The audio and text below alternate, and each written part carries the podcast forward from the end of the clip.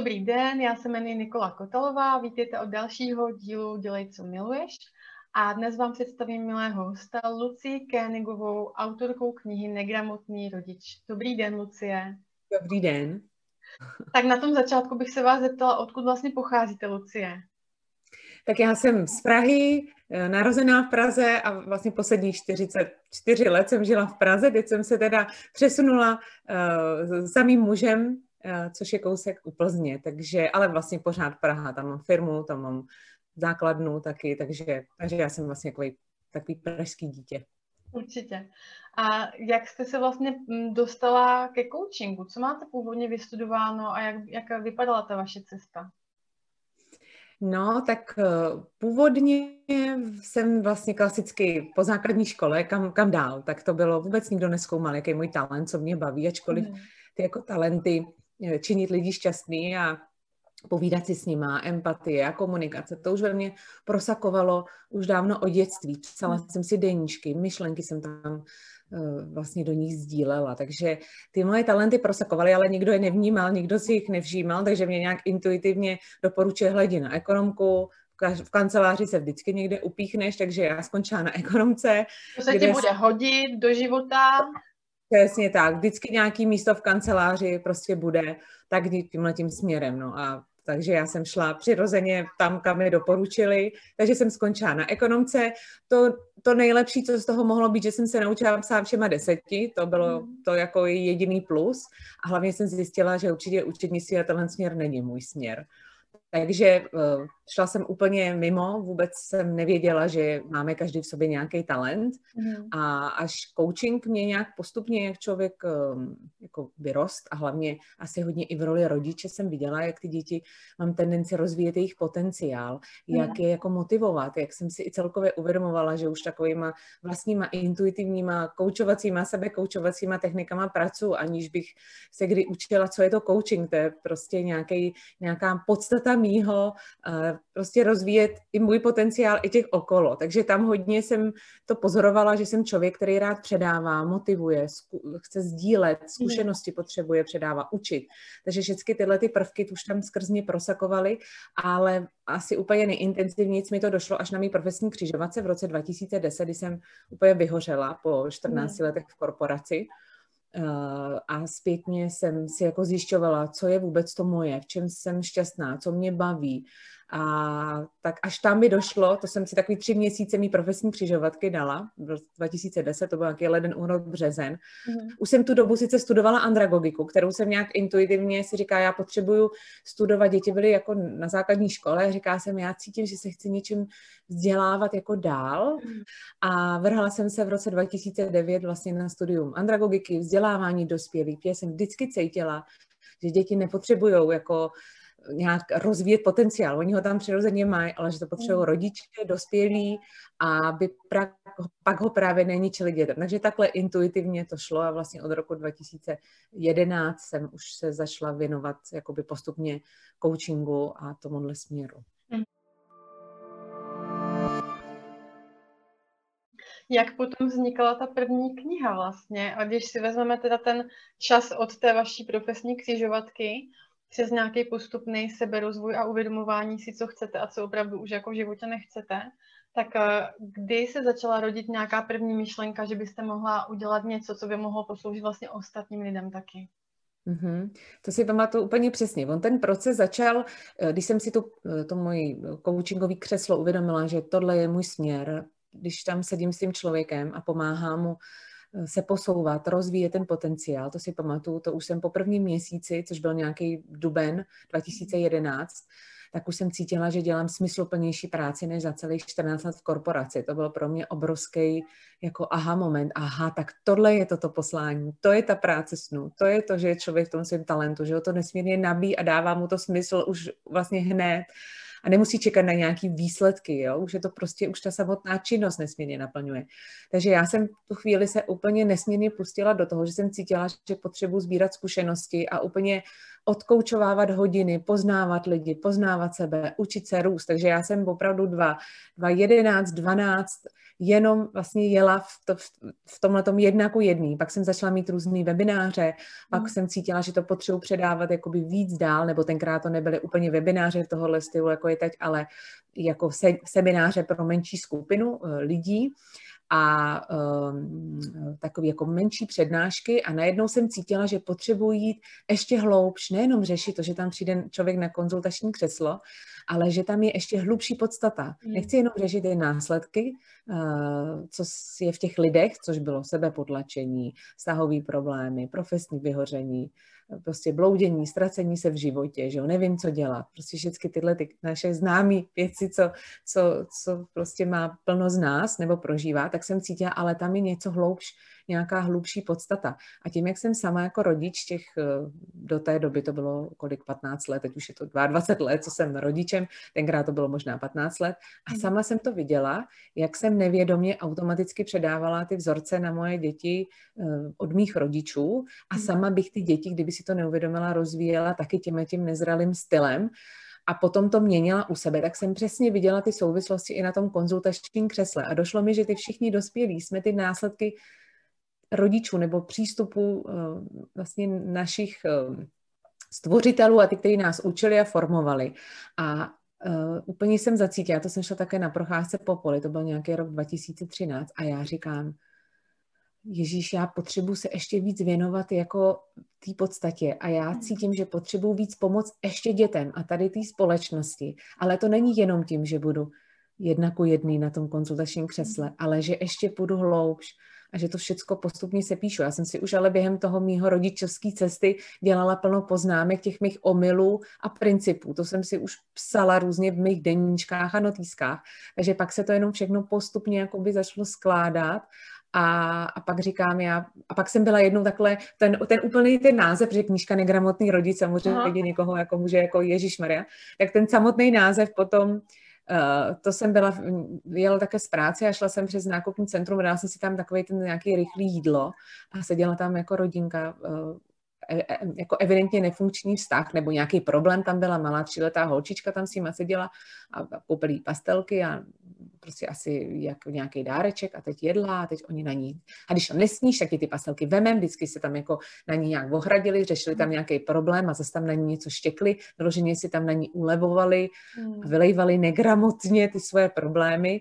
Takže já úplně, Ježíš, to je negramotnost, protože v tu chvíli mi sedí na konzultačním křesle eh, celý den jeden za druhým prostě pošlapaný sebevědomí. A tady vidím, jak se zase šlape po sebevědomí hmm. a kvůli problémům rodičů další jakoby dalšímu človíčku, jo. Takže takhle, takhle se to prostě dělo, dozrávalo.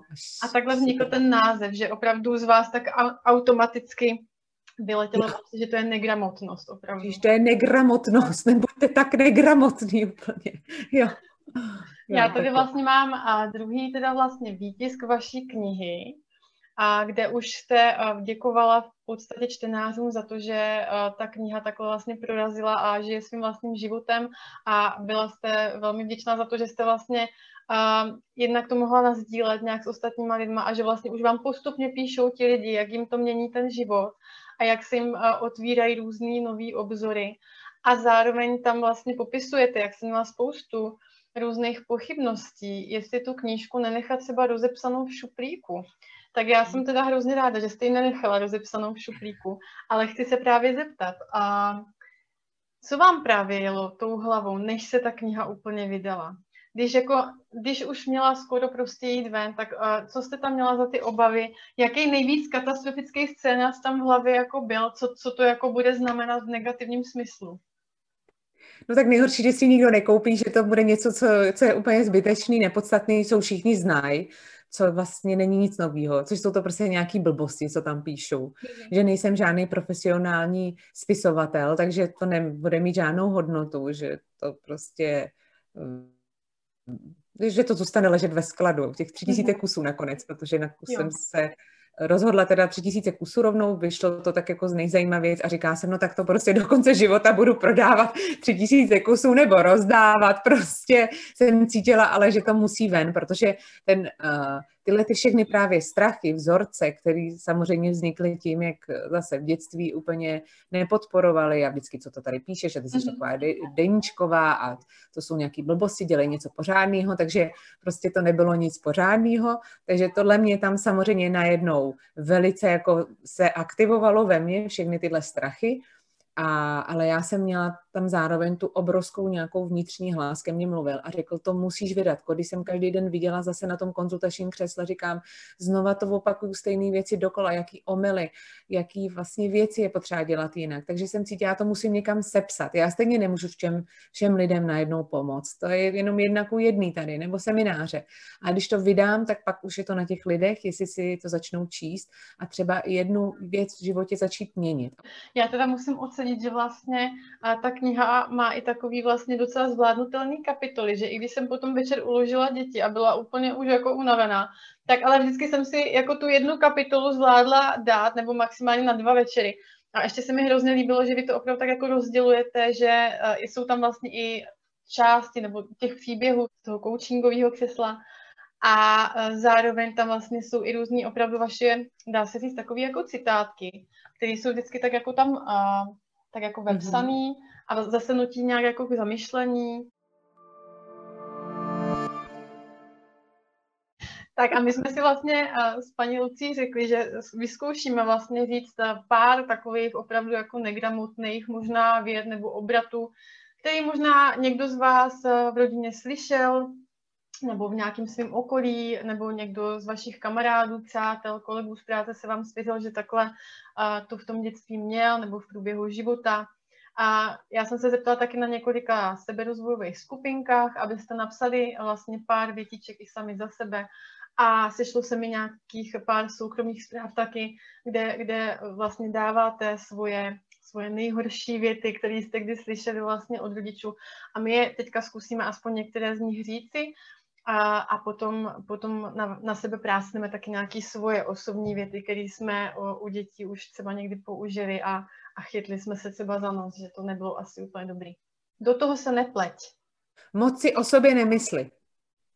No na tebe tam čekají. Nikdo na tebe není zvědavý.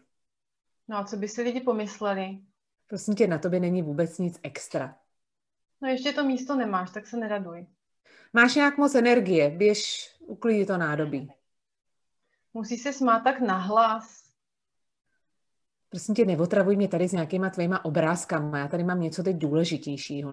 No musíme umít okna. Co by si mysleli sousedi? To nejde. To by byla ostuda. Prosím tě, pořádně se uč. Ať je z tebe něco pořádného. Musíš to někam dotáhnout. Nesi tady, neflákej se, nebo z tebe bude nějaký lempl. No ty si teda vybíráš kluky. Chudák, kdo si tě veme. No a vidíš to, a já se ani nedivím, že se s tebou rozešel. S takovouhle holčičku stejně nikdo nebude mít rád. Najdi si novou mámu. Vy mě jednou přivedete do hrobu. No, ale to maminka nebude mít radost. Jo, tak ty neposloucháš to, co ti říkám? Hm? Tak to nebudeme kamarádky. Jestli mě máš rád, tak to uklidíš okamžitě. Já jsem tvůj rodič a vím líp, co je pro tebe dobrý. Půjdeš na matfis. Dokud tě živím, tak budeš dělat to, co chci já. To, co tě baví, to tě neuživí.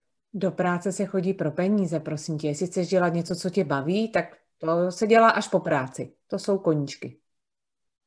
Zpíváš falešně, prosím tě, běž dozadu. Prosím tě, nepředváděj se tady, stejně na to nikdo není zvědavý. Jdi do svého pokojičku, tam se zavři a buď ticho. Teď mluví dospělí, tak neskákej do řeči. Ježíš, to, co tady vymýšlíš, to jsou úplný blbosti. Je to úplně k ničemu. Jdi dělat něco užitečného. Můžeš tady vytřít, vyluxovat.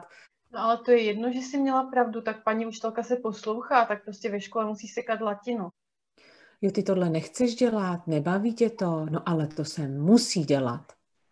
Všechny povinnosti je potřeba nejdřív udělat, zábava je až po práci. Ježíš, vy mě tak pijete krev, vy mě tak rozčilujete. Já prostě jsem z vás úplně na nervy. Nemám tě ráda. Jsi zakopla, no vidíš, jak jsi nešikovná. Prosím tě, jdi někam zmiz, ať tě vůbec ani nevidím. Jsi zlobivý kluk, tohle se nedělá, fuj. Co jsi si přinesla ze školy? Dvojku? Jo. No a co měli ostatní děti?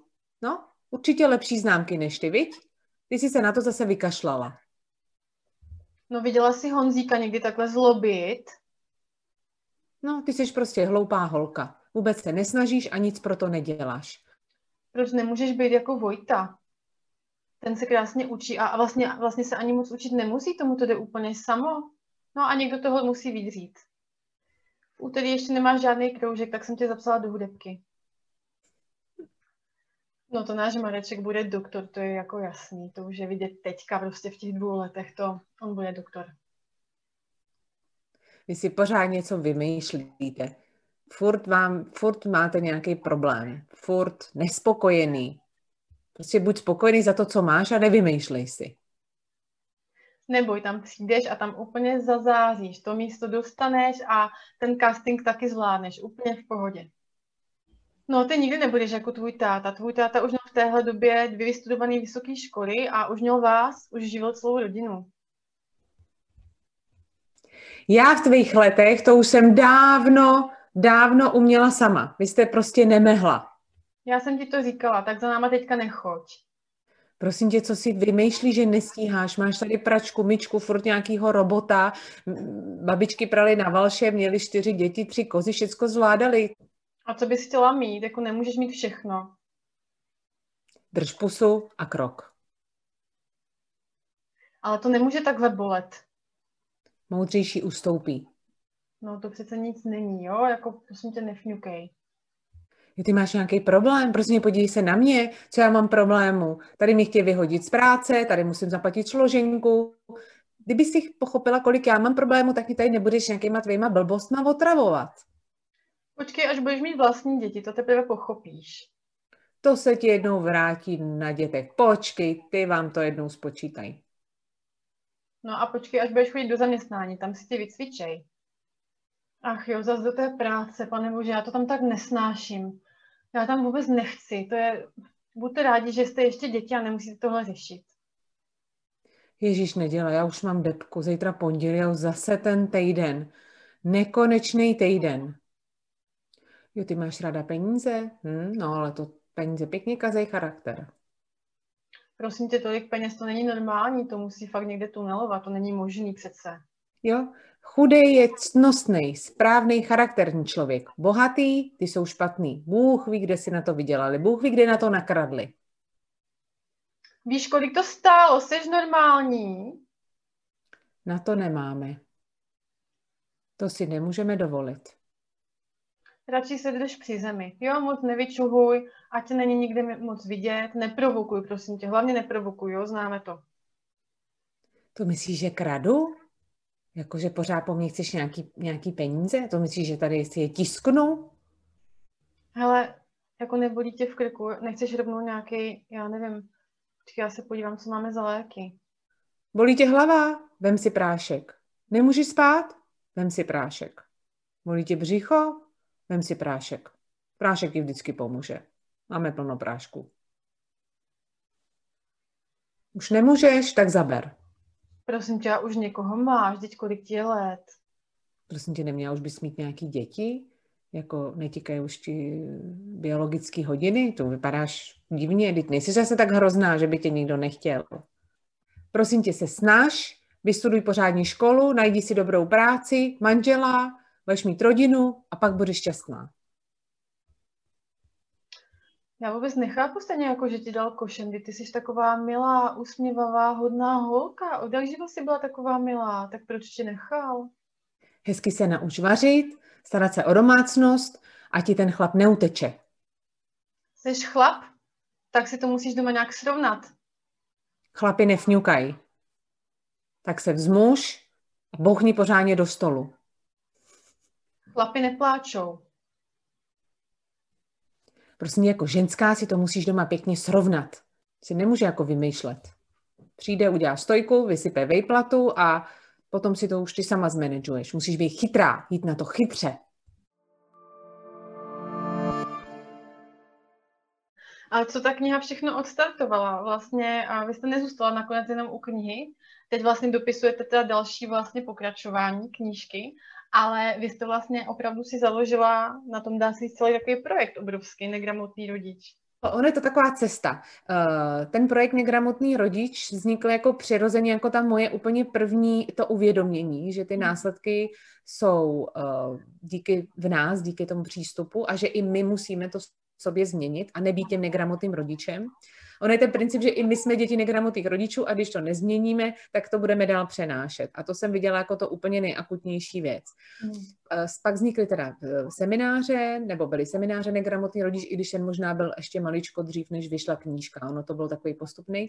Hmm. Potom jsem udělala online rodičovskou akademii, vlastně online program, který taky pořád žije. A, e, ale potom jsem šla ještě hloubš, jak říkám, ještě, ještě víc v podstatě. A začala jsem vnímat, že ještě musí mít blíž nejen e, role rodiče, ale k sobě sama. Takže hmm. pak vznikl projekt Cesta zpátky k sobě, protože když já nebudu přirozenou autentickou osobností, tak nemůžu jako člověk být ani autentickou mámou. Tak hmm. budu utíkat do role mámy, nebo budu prostě utíkat do nějakých jiných životních rolí.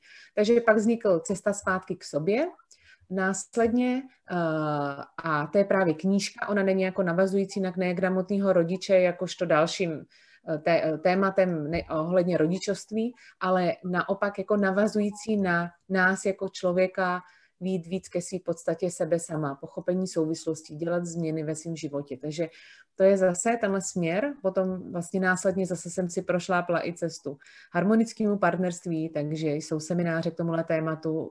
Cítím, že do budoucna vznikne i knížka, Mm-hmm. Co týče i partnerství víc tematicky a hodně mě potom na té mé cestě uh, jsem se pustila i do rozvoje, nejen teda konzultační praxe, samozřejmě s to pokračuju, ale hlavně školu coachingu, protože to, co jsem se sama naučila a předávám dál, tak jsem se rozhodla i předávat lidem, kteří pak chtějí pomáhat dalším lidem, nebo mají nějaký profese, ve kterým pracují s lidma a chtějí se naučit chtějí sebe nejdřív jako osobnosti postavit a rozvinout a potom, aby třeba mohli rozvíjet dál i lidi ve svém životě, ať ve svých manažerských pozicích, v HR nebo ve svém podnikání, a nebo se skutečně stát třeba i koučem nebo nějakým průvodcem životem. Takže uh, ten projekt Negramotný rodič to odstartoval, ale dál to pokračuje a teď hmm. vlastně se rodí jako takzvaná životní akademie, Life Akademie, která tyhle všechny témata hlavní kterým se věnu a dávají mi smysl, jako ty nejzásadnější v životě bude jako zastřešovat a, a, a budu tam tvořit dál tyhle produkty a projekty.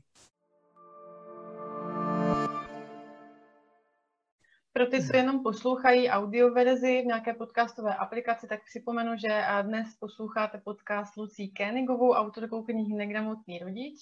A na YouTube určitě najdete, pokud budete chtít, řadu různých ukázek z jejich přednášek, z různých workshopů a tak dál.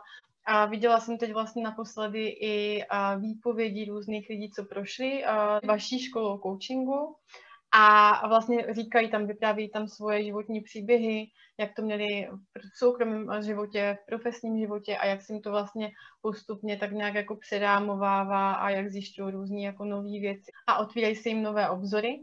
A mně se velmi teda líbí i videa, která jsem tam si našla, a kde vlastně a děláte další takovou velmi odvážnou věc a máte tam vlastně rozhovor přímo se svýma už teďka dospělýma dětma, Belindou mm-hmm. a mhm. Oliverem.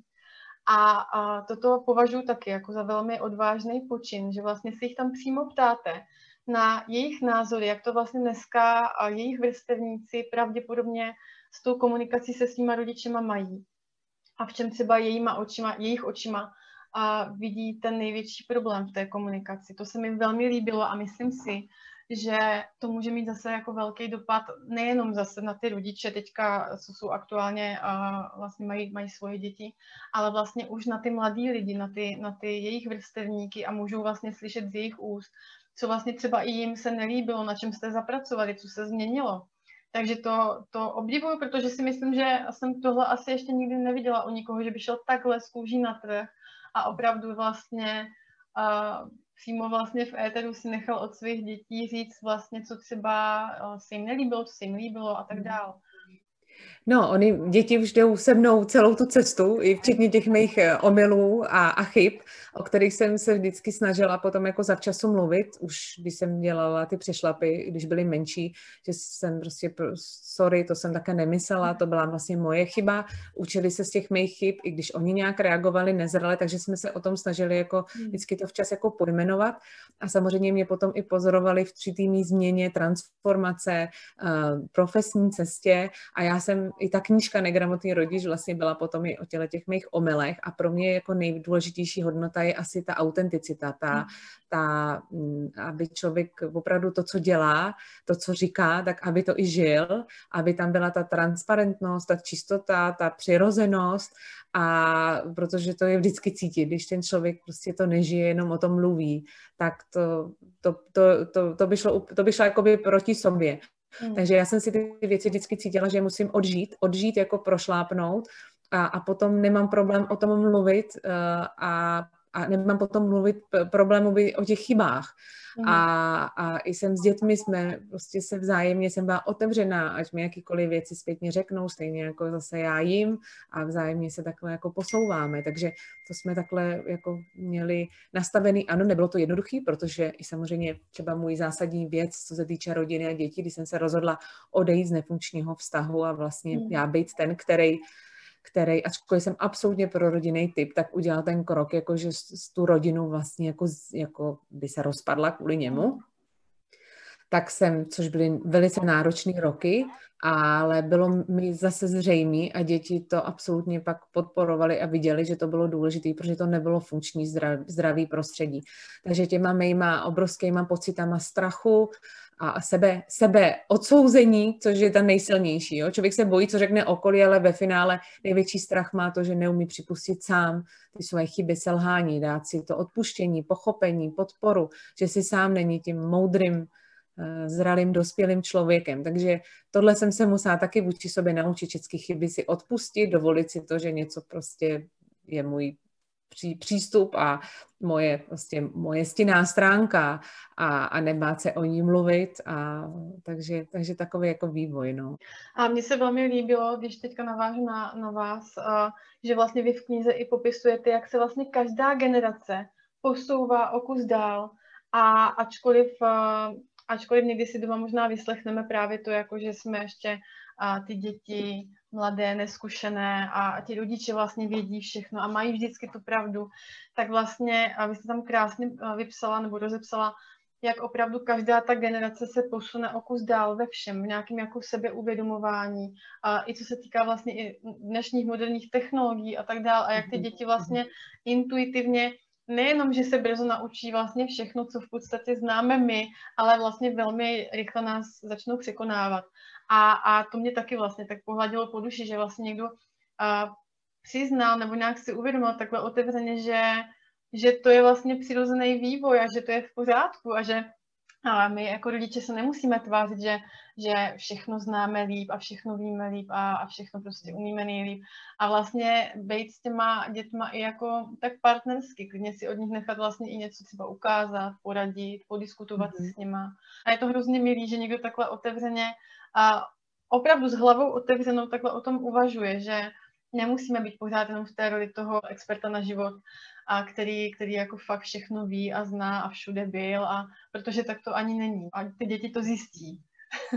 Velmi brzy. Ty to prokouknou velice záhy a tušej to, že si tam rodič na něco hraje a proto jsou ty různé konflikty a proto zlobě a proto jsou jiný, než my chceme, protože nám jenom podvědomě říkají, mami, nehraj to divadlo, mami, buď jenom sama sebou, dovol si říct, nevím, neumím a, a, a prostě uvolní se a, a raduj se ze života se mnou. No. A vy jste toho hodně už vlastně zmínila, ale musím se vás zeptat, nebo chci se vás zeptat, a co na tom nejvíc milujete, na tomhle celém procesu, na tvoření knihy, na tvoření nových projektů, na předávání zkušeností lidem, co na tom úplně nejvíc milujete?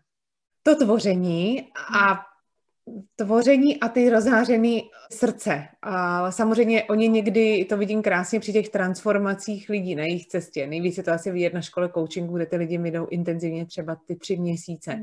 kdy vidím, jak tam samozřejmě i některé věci uvnitř pukají, jsou to i slzy, je to čištění, ale je tam obrovská pak úleva, osvobození, a takže tohle jsou to jsou takový uzdravený životy lidí, ale i jejich rodiny, vztahy, protože když se potom my změníme, změníme ten přístup k sobě, vypneme ty tlaky, zbavíme se těch vzorců, tak se potom restartují nádherně nebo ozdravují rodiny, děti, vztahy. Takže tenhle ten jako celý proces. Tam se nedá si vypíchnout jenom jedna jediná věc. No. určitě. Ale já to nejdá, nejdádhernější, co vnímám na té naší práci je, a já jsem zatím nenašla jinou, kterou, která by v tom dělala něco podobného, že když se ty jaká, jakákoliv změna nebo věc vlastně vytvoří nebo udělá v tom člověku, tak už je to mhm. trvalý. V životě, v životě, už nikdo mu zpátky nenahraje do hlavy, že je neschopný a že je prostě mm, jako nemožný, nebo že je ten loser, s kterým přišel na to konzultační křeslo. Prostě to už se jako trvalé vlastně mění. Mm-hmm. Já teď i mám, že pokud nejsou teda možnost seminářů, anebo tak je vlastně možný vyloženě i přes můj web, dá tam jako úvodní konzultaci a tuhle 30-minutovou ochutnávku uh, vlastně si vyzkoušet i takhle online, že se nemusí čekat až na ty živý, že si člověk prostě řekne, je ten můj problém uh, řešitelný i touhle cestou, pomůžou mi s tím, nebo jsem opravdu ztracený případ. Takže, takže to, to je, nemusí se čekat až na ty živý konzultační zóny. Když jste teďka řekla, nebo jsem ten ztracený případ, tak možná právě pro lidi, uh, rodiče, kteří teďka poslouchají a, a říkají si, no jo, ale já už jsem u toho, u těch svých dětí spackal, spackal tolik věcí, že to možná nemá ani smysl. Já ani nevím, kde bych vlastně začal, teď jako já jsem toho udělala třeba tolik, že mi to nikdy v životě neodpustí. Tak co byste takovému rodiči vlastně řekla, a od čeho by se měl odpíchnout? Co tak, to vlastně ta... může za, za nějakou jako odvahu, že, že i takhle to má smysl? Hmm. No, zase nádherně mi uh, vlastně odpovídá moje praxe a, a život s klientama na konzultačním křesle. Základ je, že uh, nikdy není pozdě udělat dobrou věc.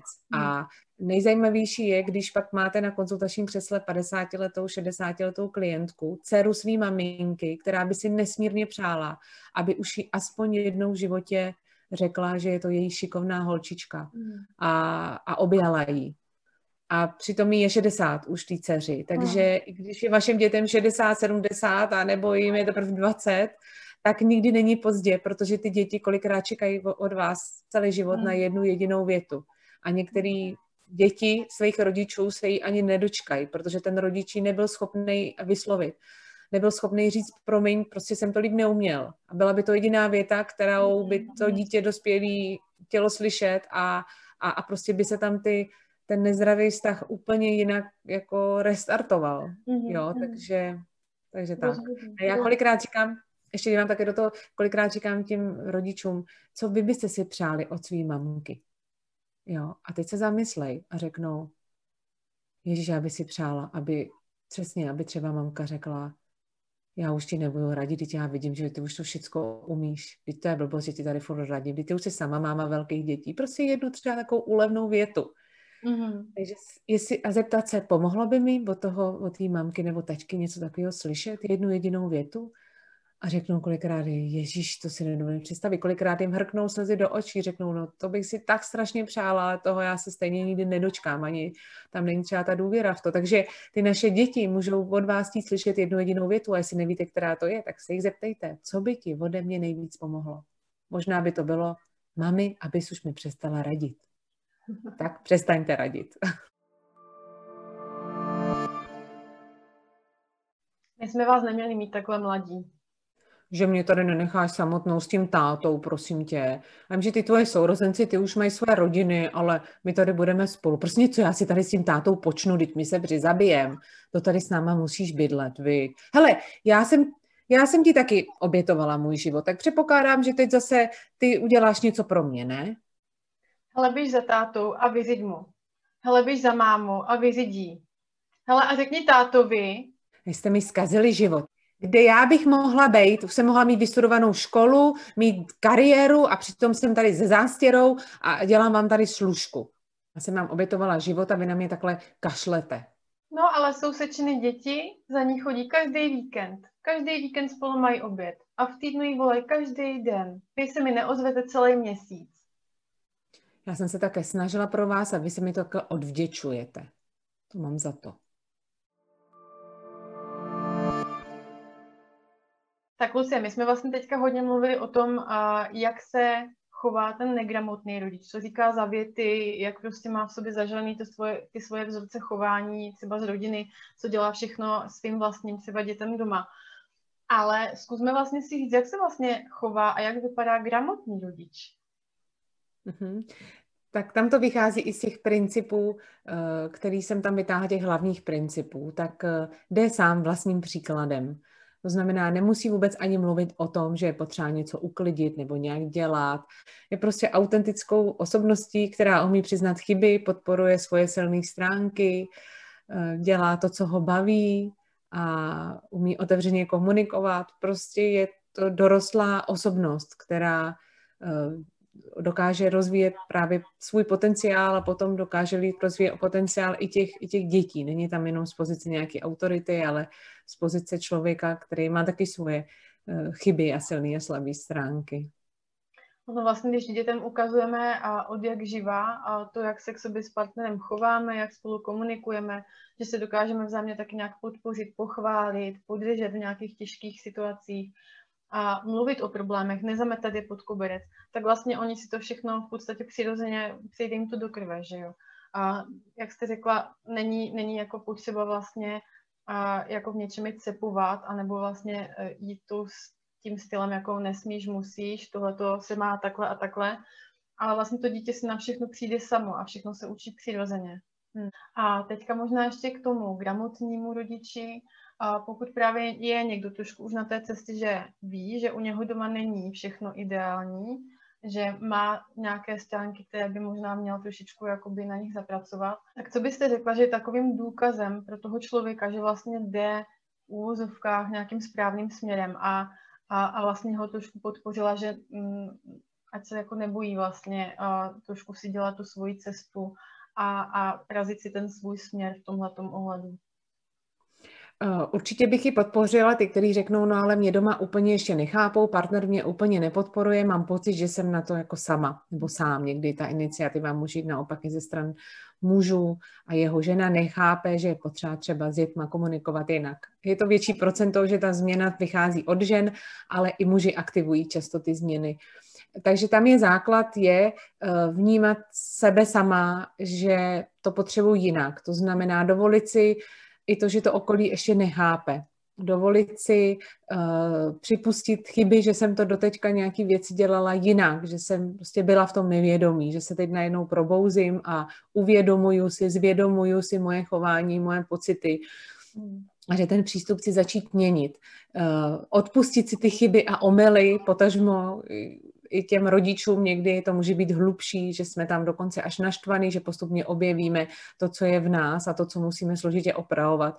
Takže si jako dovolit sednout a se sebou a napsat si třeba takový svoje odpuštění a dovolit si ty, ty věci začít dělat postupně jinak a vědět, že určitě jsou další lidi, kteří s tím umí podpořit, kteří to řeší podobně a někdy, když to máme pocit, že zůstáváme sami v nepochopení a že to jako silou musíme ty věci měnit a hmm. začít jakoby komunikovat a najednou dělat nějakou transformaci v rodině, tak pokud je to nějakou silou, že se rozhodneme to ze dne na den měnit, tak to nikdy nemůže fungovat. Musím dovolit, že to je nějaký proces a nejdřív si to zpracovávat v sobě, protože takový to naše probuzení, aha, to jsem dělala špatně, tak teď to rychle musíme začít měnit a vytvářím ten druhý extrém a naopak tu rodinu od sebe spíš jako odháním a ne, nevytvářím tam tu půdu pro tu přirozenou spolupráci. Takže nejdřív by to zpracovávat postupně v sobě, eh, ty postupné kroky, k tomu může i říkám pomoct pak třeba i ta knížka Cesta zpátky k sobě, nebo tyhle, tohleto téma, který jde k hloubš k tomu našemu vlastnímu sebepřijetí, pochopení, odpuštění, dostavěný osobnosti sebe sama, aby jsme potom mohli přirozeně být i v té síle, i v té role rodiče, obstát vůči partnerovi, protože to jsou potom těžší situace, se jako o sebe opřít a zdravě se vymezit. Lucie, moc děkuju. A tak řekli jsme tady řadu uh, negativních vlastně až jako negramotných rodičovských věd a aby jsme to trošku vyvážili, tak jsme se dohodli s Lucí, že taky řekneme nějaké věty, které bych řekla, skoro všechny lidi pohladí po duši a možná byste si sami přáli to slyšet od svých rodičů, a nebo byste je mohli říct svým dětem. Mám tě moc ráda. Opravdu věř, že všecko, co chceš, tak dokážeš. Jsem na tebe pišná. Jestli si udělá nějakou chybu, nic se neděje, teď to je jenom nová zkušenost. Já taky někdy nevím. Věř tomu, že to, co ti baví a dává ti smysl, tak to je tvoje správná cesta. Jsem tady, nebo nikam nejdu, jsem tady s tebou. Jaký byste chtěli víkend? Jaký byste měli nápad? Co byste mohli podniknout? Když budeš chtít, tak si to můžeš vyzkoušet. Jaký jsi měla dneska den? Jak jsi se cítila? Co se ti dneska nejvíce líbilo?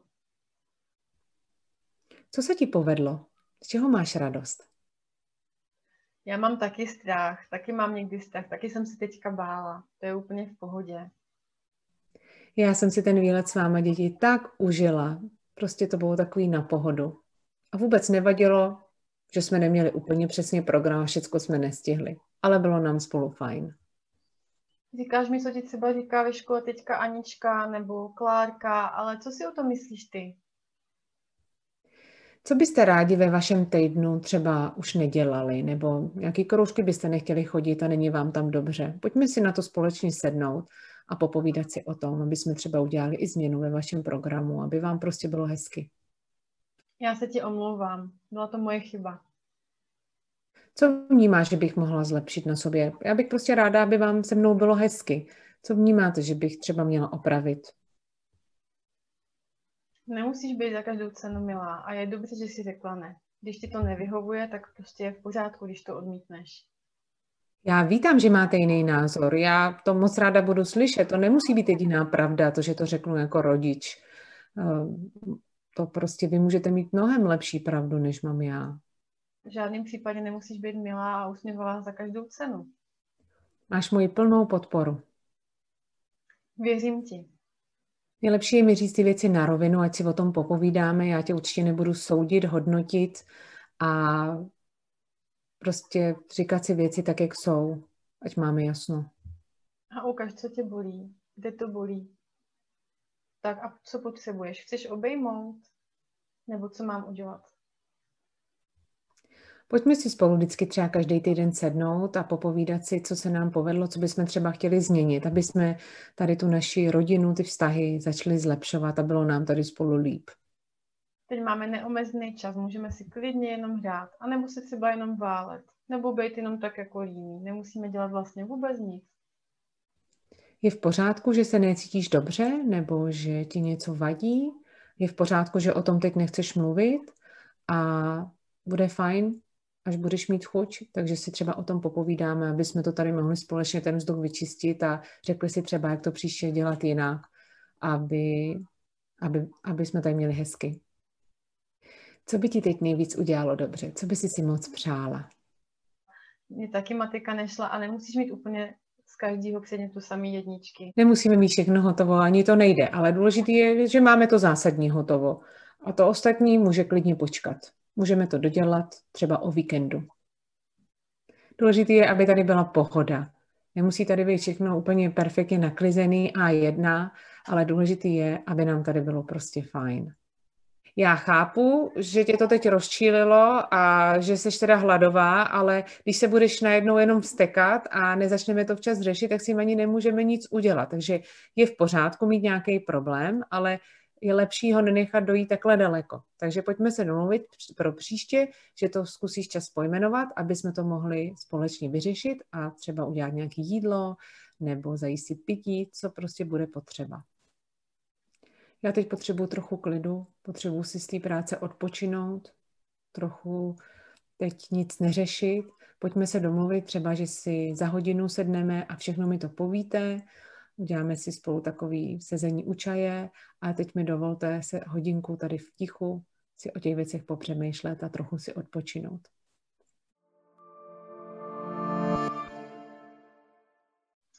Tak a aby uh, jsme ukázali, že dokážeme jít uh, i sami z kůží na trh a že nejste určitě v některých věcech sami, tak jsme se rozhodli s Lucí, že řekneme nějaký i svoje, teda negramotný, možná, možná i některé velmi negramotné věty, které jsme u dětí buď v minulosti použili, nebo které nám prostě někdy vyklouznou a v zápětí se chytneme za hlavu, co to vlastně zase děláme. Takže já klidně začnu. Já jsem se nedávno přistihla, když jsem mm, něco říkala dceři a nějak vázlo asi jezení nebo něco takového, jako ale Ježíšek se kouká celý rok, jestli hezky papáš.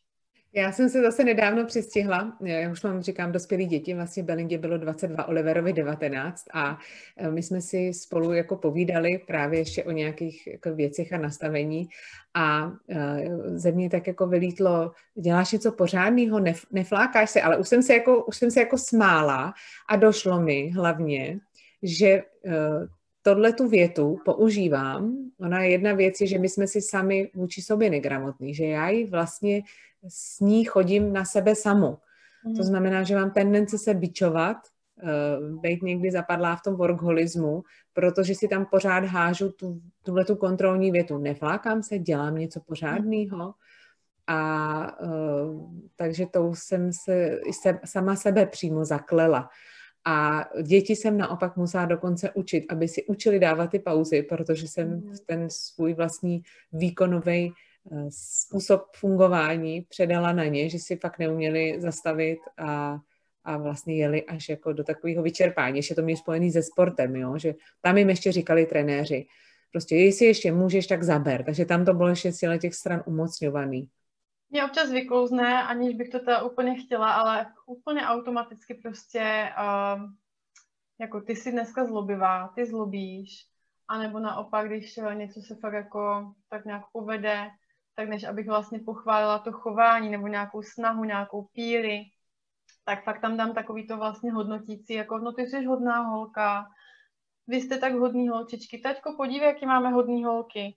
A to říkáme tam někdy, někdy i s manželem, vlastně zdánlivě na tom není nic, že jo, ale ono vlastně, když toto budeme dělat uh, dlouhodobě, tak je to opravdu hodnocení vlastně toho člověka a, a, to dítě si navykne, že aha, tak teďka jsem hodná a mamka mě má vlastně jako ráda, teď jsem zlobivá, tak teďka mě asi ráda nemá.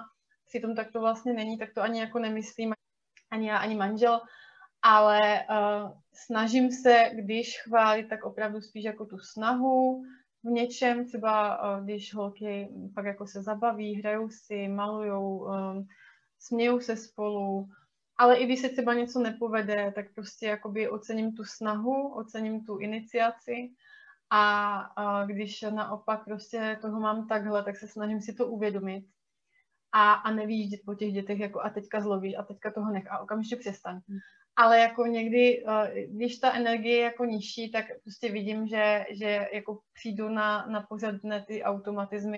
Já ještě přemýšlím, co bych tak na sebe práskla, jako.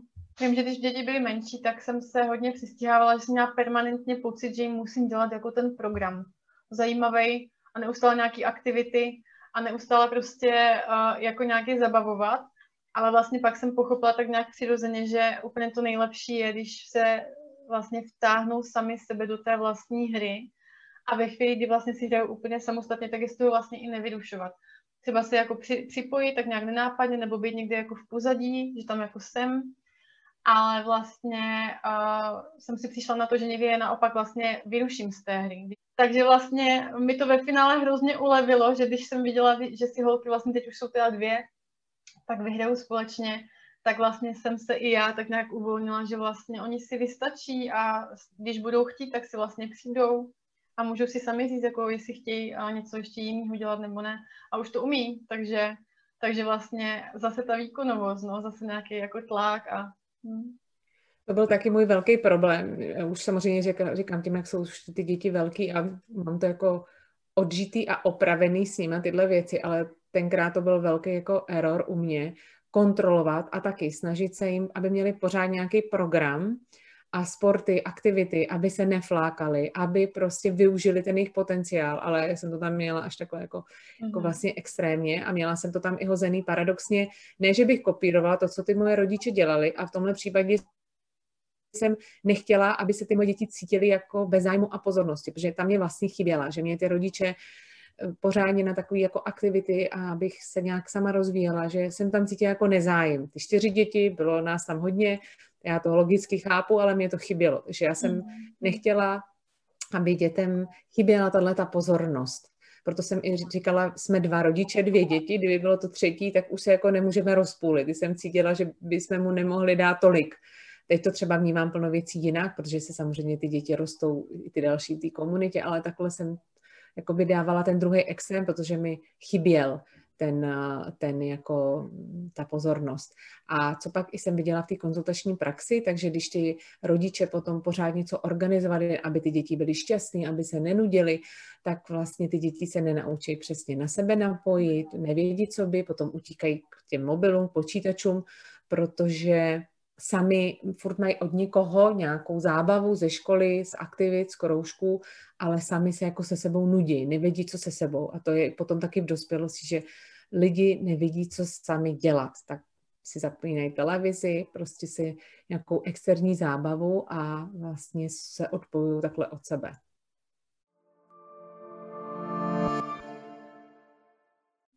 Lucie, kdyby někdo měl zájem využít přímo vašich služeb, tak a teď v době covidu předpokládám, že asi všechno nebo většinu věcí máte online formou. Takže kdy teď v nejbližší době je nějaký naplánovaný workshop?